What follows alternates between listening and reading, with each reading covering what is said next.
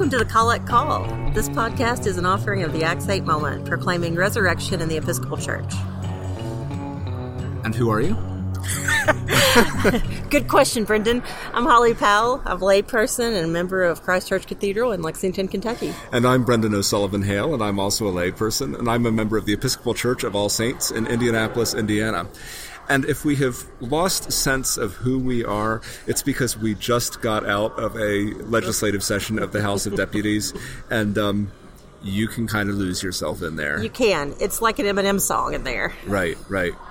So, um, anyway, Holly, I move that we begin this uh, begin this show. I call the question. that is in order. Hashtag parliamentary procedure. Yeah. Today's show is an interview that I did earlier with Andy Leigh.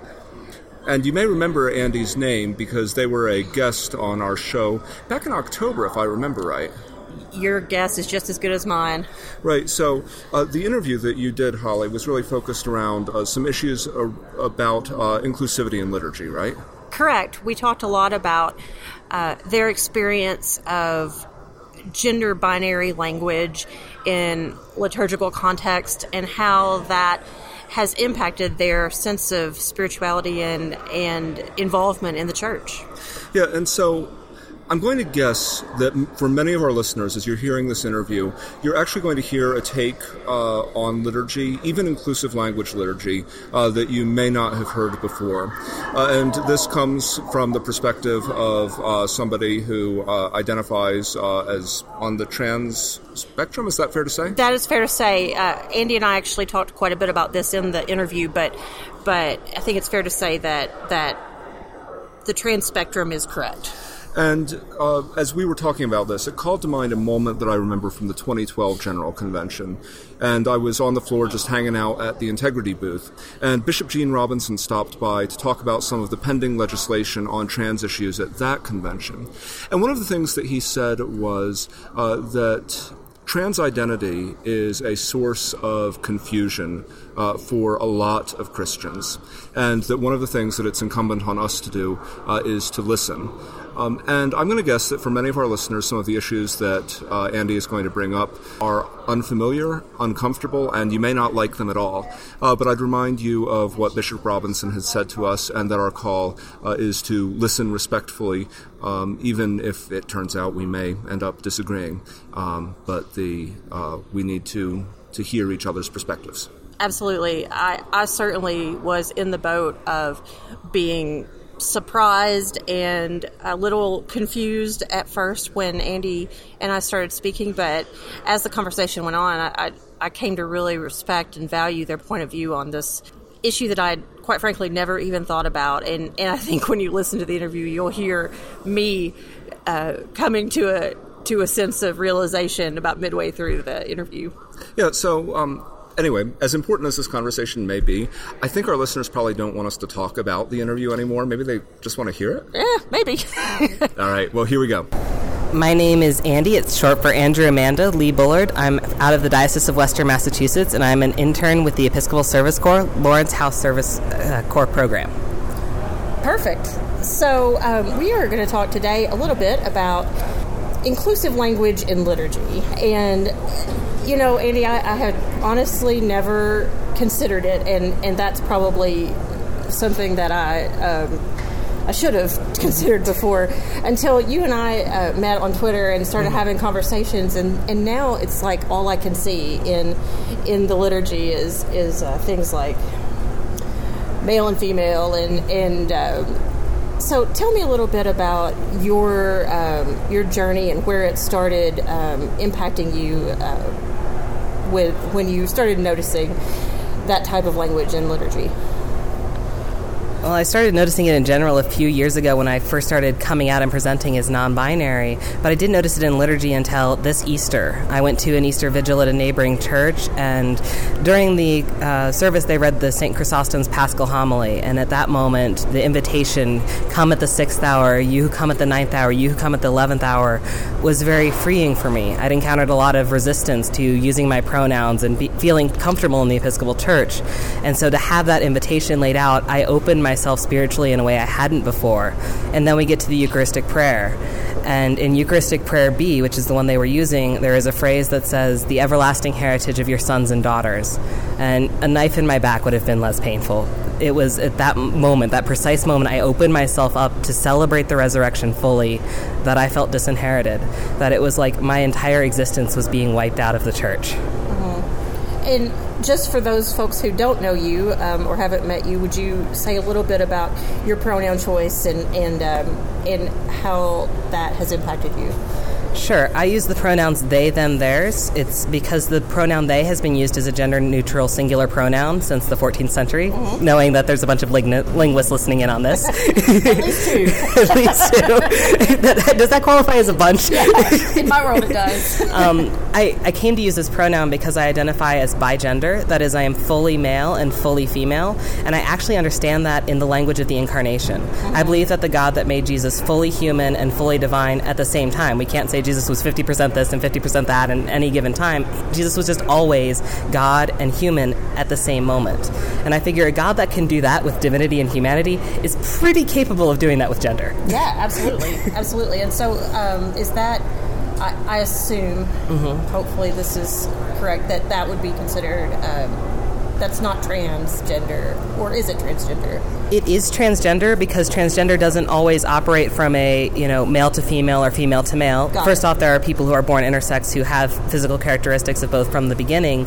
Transgender simply means somebody who transitions to a gender other than the one they were assigned at birth. Sure. So I actually ha- I'm transgender in two ways. I transitioned from female to male, mm-hmm. and then from male to bigender as Okay. I gained a better understanding of how God had made me. That makes total sense. That makes total sense to me.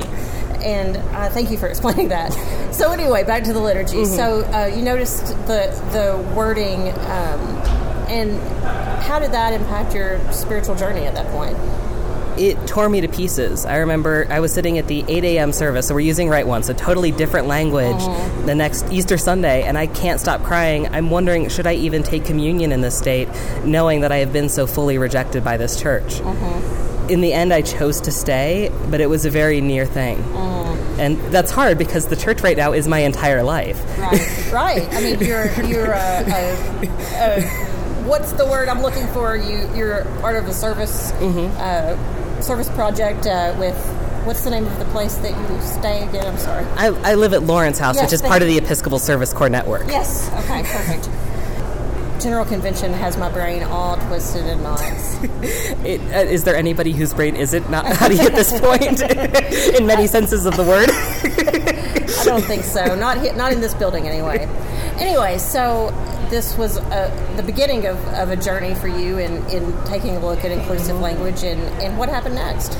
Well, I kind of I, I processed the emotions a little bit. I kind of like tucked it in a back corner of the closet because with all the things you don't want to look at. Mm-hmm. But then at my home parish, Eucharistic prayer B came up on Pentecost because they changed the Eucharistic prayers with the seasons, and Sure. there was a baptism. I'm like, so I'm watching these two twins who are absolutely adorable get baptized, and it's a great service. And then we hit that prayer, and it's like, I don't belong. I don't fit. Mm-hmm. Fortunately, I have a very good relationship with our rector, who happens to also be the director of the Service Corps program. Great. And so I reached out to her and said, "Look, this this you you've been done a great job of changing the language in your sermons, of being more attentive to the announcements.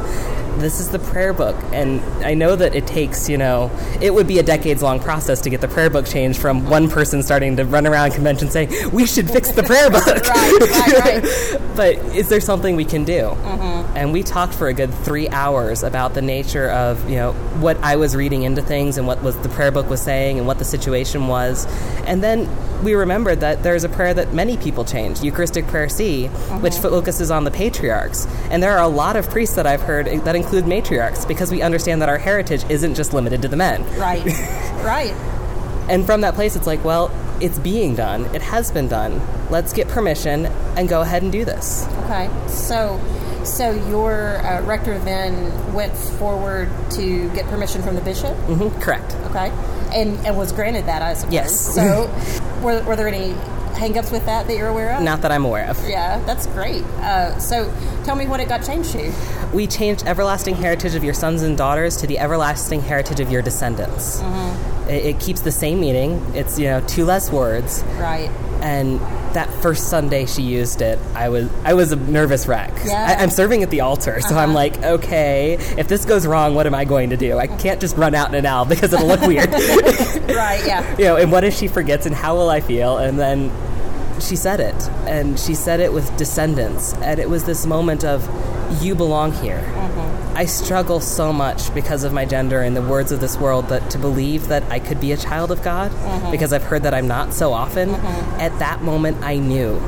After communion was finished and we were preparing for the next part of the liturgy, I'm sitting in the, the, the little choir stall and I'm just crying because it was that moment I knew that all of this pain and all of this hurt and all that I've been going through has been and is being redeemed. You know, that's such a a, a really powerful story of how language can shape our experience of God. Um, have there been other places in the liturgy that, that now that you've seen that, other things that bother you that you want to focus on? There's some of the collects that use men and women, but since they're in the daily office and I'm usually doing that on my own, I, I haven't penciled it into my prayer book. I just mentally did fix it. But it, Eucharistic prayer B came up. The opening Eucharistic General Convention used it. Uh-huh. And it tore me apart. Yeah. Because here we are at this big gathering. We're focusing on prophetic voices. Right. And I'm not included in this. Mm-hmm. And so I actually took a piece of, I had a piece of notebook paper and a pen, and I used a carabiner clip to make a sign that said, I am not a son or a daughter, but I am a child of God, mm-hmm. beloved, redeemed, and part of this everlasting heritage. Good for you. I put it on, and then somebody came up to me and said, I don't feel this is appropriate, and then actually tried to physically take it off of me. I had to grab this person's hand to stop them. And so, while I've seen that redemption at the local level, I think that there's a lot of work to be done at, at scales like this. Of we need to start the conversation of we say we want to be the church that welcomes all of God's children. Who are we not including in those conversations right now? Right, right. That's so. Uh, that's so true, and it's such a. You know, one of the things that I personally noticed uh, from the beginning when I joined the Episcopal Church is that um, the rector of the church that I was attending at the very beginning was um, switching. Whenever there was a place in the liturgy where they would refer to God as a He, the rector would just simply say God instead. So, uh, blessed is the one who comes in the name of the Lord is another example of, a, of a very common uh, ch- change in liturgy that really impacted me um, because I had never been to a church before that didn't just automatically assume that God was a man. Um, and, and just that tiny little switch God pours out God's blessing instead of God pours out His blessing. It changed my entire conception of of faith, and um, and this is, I think, probably the next logical step in in really examining the words that we use mm-hmm. uh, without dulling the meaning somehow. Mm-hmm. Well, and I don't think inclusive language dulls the meaning. I would say it brightens it, it uh-huh. refines it, it brings out, you know, we, we have been given this gospel of life that we have been called to proclaim to all of the world. And then we've mixed it with our cultural assumptions, with the limits of our cult, with, with you know our heritage that makes it so that that is a gospel of life and death. Right. I am. I will freely admit I'm not supposed to talk about this because we don't talk mental health stuff in the church. Mm-hmm. But I am a young trans person that struggles with suicidal ideation on a regular basis mm-hmm. because of the con- not because I'm mentally defective, but because I constantly hear I shouldn't exist. I will have to work twice as hard to exist, if not more. Mm-hmm. And so right now I'm in this place with the church where it is the one, one of the few things that keeps me alive because I have linked. I have died in Christ in baptism, and so I've already died, so I don't get to kill myself again. No matter how frustrating the work of being a Christian is. But at the same time, the place where I go to live into that promise, the church, is also the same place I'm more likely to encounter binary language, dismissive assumptions, be told that, you know, church work isn't where I'm going to be able to get a job because the church will take so long to evolve on this. Uh huh. And so we need to we need to be mindful of are we talking life or are we talking death? Tell me a little more about about what the next steps might be for you as far as uh, uh, fighting the battle of, of language or um, what what else are you focusing on? I know you're here doing some work with Episcopal Peace Fellowship, and um, so tell me a little bit more about that. Well, there's a couple of things I've been working on. The first is, I've, as I've been testifying in resolutions that I'm in favor of, mm-hmm. I've been pointing out the trans aspect to those resolutions. Like there was one on the Boy Scouts and getting the, you know, trying to promote that they should be aware of, you know, not just sexual orientation but gender identity. Mm-hmm. The Girl Scouts have been welcoming trans girls for quite a while now, and so I mentioned that we need. There's a lot of trans masculine boys that could benefit from the services that Boy, Boy Scouts offer, mm-hmm. and so we as a church, having a firm gender identity as well, need to include that as part of it.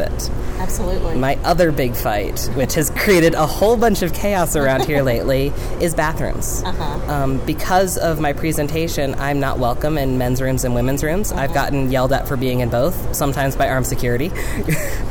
How frustrating. yeah, and then there are unisex restrooms at this general convention, but they're labeled with binary signage. And I've also encountered barriers to using them because of people who have disabilities or have caretakers or who have kids and that need to be with them in the restroom mm-hmm. tend to look at me as an able-bodied young person without a family. Like, why are you in this space? Mm-hmm. And so, really, there isn't a place I can go to the bathroom here without having to deal with all of the baggage that brings. Sure, sure.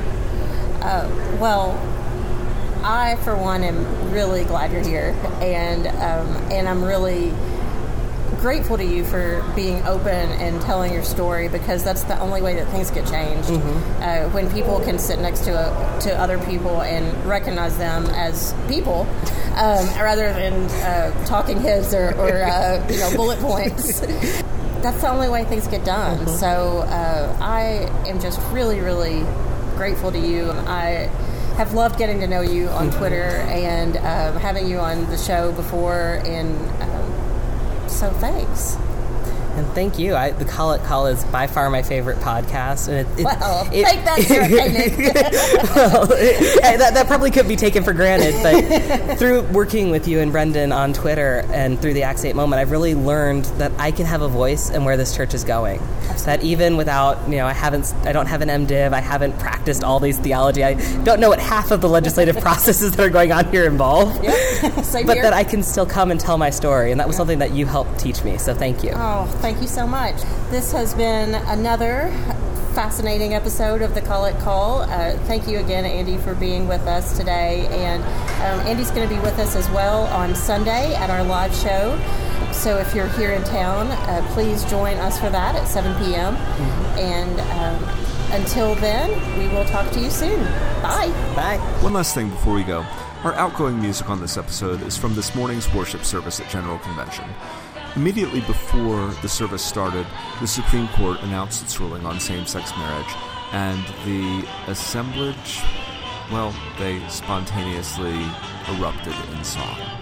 So please enjoy this. The energy of the moment was spectacular, and while this is a shadow of what was actually happening, at least you'll get a sense. We'll see you next time. Good night. Whatever language is closest to your heart,